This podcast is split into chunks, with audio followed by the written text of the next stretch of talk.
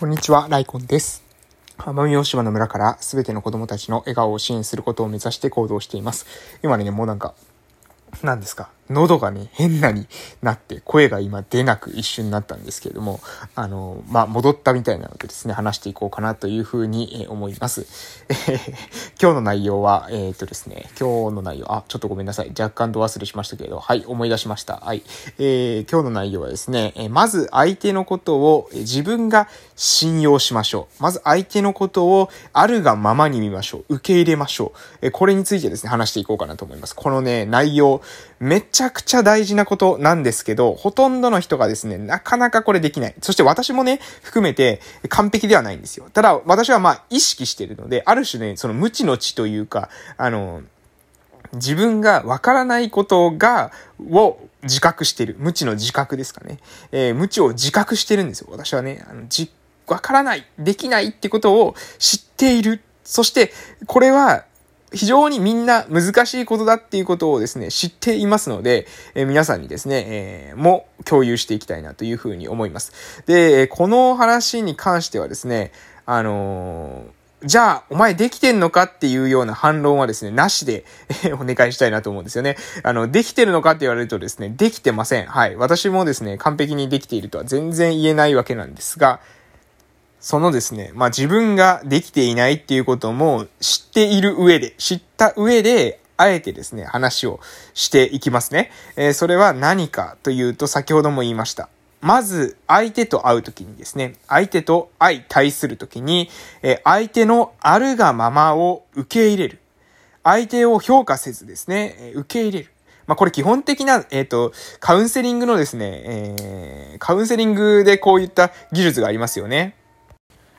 あ, あれですね、バイスティック、バイステックですっけバイスティックのなな原則ですね。えー、これちょっと話しましょうか。バイスティックのなな原則、今ね、少しこう調べたので、バイスティックのなな原則について少し触れていこうかなと思いますけど、えー、バイスティックのなな原則、一つ目、まず個別化の原則っていうのがあります。えー、これは、えー、問題、えー、個人個人、人それぞれの問題であって、同じ問題は存在しないというふうに、まあ、個別化して、えー、考えると、えー。この人の考え方はあの人と一緒だっていうような決めつけをしたりですね、ラベリング、カテゴライズをしてですね、決めるわけではなくて、相手は個人として個人の課題を抱えているっていうふうに、まあ、問題はですね、個別それぞれ異なるっていうふうに考えるということです。えー、そして二つ目がですね、意図的な感情表現の原則ということですけども、これはクライアントの感情表感情表現の自由を、えー、認めるということで、えー、相手がですね、例えば怒りが出てきたりとかですね、まあ様々な感情が出てきたときに、その感情が出てくること自体をですね、えー、認める、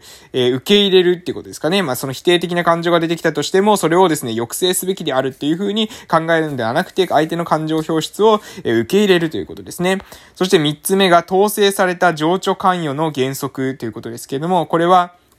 えー、自身がクライアント自身の、えー、感情に飲み込まれないようにするということで、えー、相手がですね、まあ、いくら感情を表出してきたり、怒りをぶつけてきたりした時にも、相手の感情に自分自身が飲み込まれないようにするっていうのが、えー、統制された情緒、えー、情緒関与の原則というわけです。そして続きまして、需要の原則ということですけれども、えー、クライアントの考えは、そのクライアントの人生経験や、まあ、えー、必死の思考から来るものであり、クライアント自身の個性であるため、決して頭から否定せず、どうしてそういう風な考え方になるのかっていうことを、えー、理解するようにするというような考え方です。まあ、これね、ちょっとインターネットから、えー、丸パクリというか、えー、読んでいるというような状態なんですけれども、そして、えー、続きまして、非審判的態度の原則ということですけれども、これは相手のですね、行動とか思考に対して善悪をその何ですか対応する、まあ例えば私がですね対応しているとしたら、その相手の感情とか行動に対する善悪っていうことに対して、えー、審判しない、判断しない、評価しないっていうことですね。えー、クライアントが自分自身で問題に向き合っていくわけなので、善悪の判断っていうのは、えー、人がですね、行うものではなくて、自分自身で考えてもらうっていうことが重要になるというところです。そして続きまして、自己決定の原則ですけれども、これはあくまでも、えー、自らの行動を決定するのは、クライアント自身であるというような考え方で、えー課題を解決する主体はですね、クライアントであって、えー、クライアントの成長、今後起こり得る同様のケースにおける、えー、クライアント一人での解決を目指すということで、えー、あくまで自己決定を促していくっていうことが大切であるということですね。そして秘密保持の原則ということですけれども、えー、クライアントの個人的情報、プライバシーというのは他の人に、えー、漏らさないようにしましょうねっていうのがこの、えー、秘密保持の原則なわけでございます。ですので、えー、まあね、バイスティックのなな原則、個別化の原則、意図的な感情表現の原則、統制された情緒関与の原則、そして需要の原則、非審判的態度の原則、自己決定の原則、そして秘密保持の原則、まあね、このなな原則を抑えている方であればですね、今日の話っていうのは特段ですね、まあ聞く必要もないことなんですけれども、えー、まずね、あの、相手、に、まあ、非審判的態度とかですね、えー、ありましたよね。様々な、あの、キーワードは出てきました。まあ、特に、うん、言いたいのはこう、そうですね、非審判的態度と、えー、需要の原則ですかね。非審判的、えー、需要、そして意図的な感情表現の、えー、原則ということで、えー、ここら辺ですね。まあ、要するに相手のあるがままを受け入れて、相手が出してきたその感情、相手が出してきた行動っていうものを、まず受容する。まず受け入れる。そして相手がどういって、どうしてそういった行動になってたのか、そういった行動が出てきたのか、えー、これはですね、なったから悪いとかそういうわけじゃなくて、まずそういう行動、現象が出てきたことに対してフェアに受け止めるっていうことが非常に重要じゃないかなということを思っています。でね、これね、私、まあ、日頃ですね、地域おこし協力隊として活動していて思うんですけど、えー、私たちの地域ってですね、まあ、結構ね、あの、決めつけがひどいんですよ。あの、はい。えー、決めつけがひどいんですよ。あの人はですね、まあ、なんだろう、頭でっかちだとかですね、あの人はね、もうなんか考え方がクレイジーだとかですね、あの人の考え方はもう、あの人は口ばっかりで何もダメだとかっていう風に、もう頭からですね、そのラ、ラベリングしてですね、レッテルを貼って、えー、相手の話をまともに聞かずにですね、もう関わる時点で評価を下しているっていう人って少なくないと思うんですよね。で、私もですね、今までですね、もうあの人はね、困った人だからあんまり関わらない方がいいとかっていう人たちに積極的に関わってきたわけなんですけれども、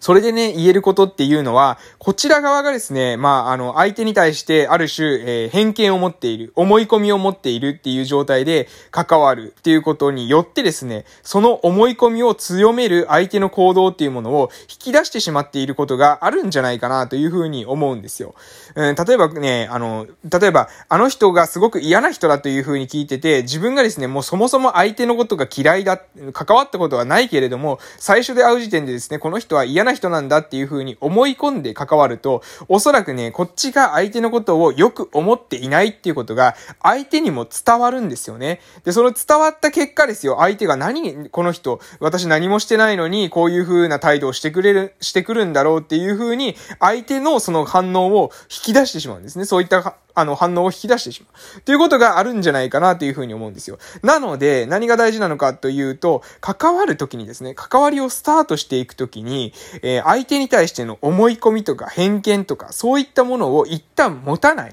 まずフラットに相手を、えー、相手に対してですね、相対する。まさに一対一、個人と個人が向き合う。相対する。相手をフェアに、そして色眼鏡なく見る。私だってですね、いろんな情報が入ってきてですね、あの人はこういう人だ、こういう人だっていう風になったら、色眼鏡これゼロではないですよ。でもその色眼鏡を自分がかけているかもしれないっていうことを考えながら関わるってことがある種ですね、その色眼鏡をね、完全に取り除くことができない私たちの社会だからこそ、まあ事前情報が入ってきたらもうどうしようもないわけですよ。それをそれ聞きたくなかったなって思ったとしても、聞いてしまったことをですね、聞かなかったことにはできないわけです。そうなった上でですね、その聞か、聞いたこと聞いたことを聞かなかったことにできないからこそ、聞いている情報自体がですね、そもそももしかしたらフェイクニュースであるかもしれませんし、えもしかしたらその極端な思い込みであるかもしれません。そ、それかもしくはその時には確かにそういった側面があったけれども、相手が今はまだ何か違う方向にそのマインドをチェンジしているかもしれない、改心しているかもしれないわけです。えそういうふうなことも考えた上でですよ。そういうことも考えた上で、自分が相手に対して相対する心。あの、相手をあるがままを見る、見ようとするですね。ある意味、私がですね、好きな、えー、もののけ姫というですね、ジブリ映画がありますけども、その中でですね、えー、明日か、アシタカヒコっていうですね、人がですね、あの、己のですね、えー、曇りなき眼でですね、えー、見つめるとかですね、おく曇りなき眼で見極めるみたいなことをですね、言うわけですよ。で、自分でね、その東の果てに行って、曇りなき眼で見極めるみたいなセリフがあるんですけど、私そのセリフ非常に好きなんですよね。自分自身の目で見て判断するんだと。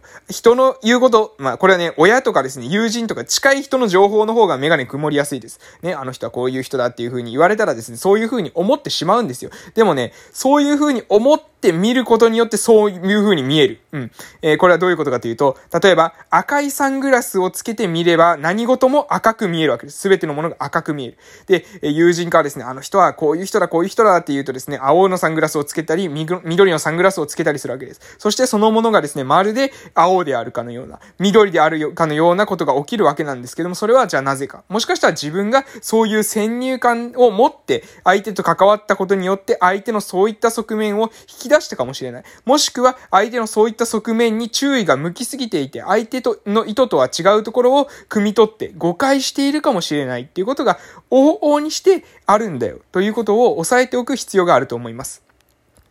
その上で、まあ私これ基本的に私は持ってるんですけど、人っていうのは変わっていきます。常に変わっていく。えー、よく変わっていく。よく関わろうと思えばですね、よく変わることができる。そういう風な人間っていうのは自己変容ができる存在だと私は思ってます。そして基本的に人間というのは、えー、に、生前であると。生まれながらにしては善なる存在であると。もし何かしらですね、今、えー、そういうよこしまな心とかですね、様々な、えー、不思議な行動っていうものが出ていたとしてもですね、えー、人間っていうものは、えー、私は、えー、生まれながらにして善である。それは善というのはどういうことかというと、で、これは、えー、自分にとってためになる行動をするものであると。そして自分にとってためになる行動をする生き物というのは、結果としてですね、えー、自分のその自己認識が変わっていけば、他者に対してもためになる行動をする生き物になる可能性を秘めているっていう風に認識していますということでね、これを最後のところでちょっと一気に覆してこう、なんだろう、すごい難しい話になってしまいましたけれども、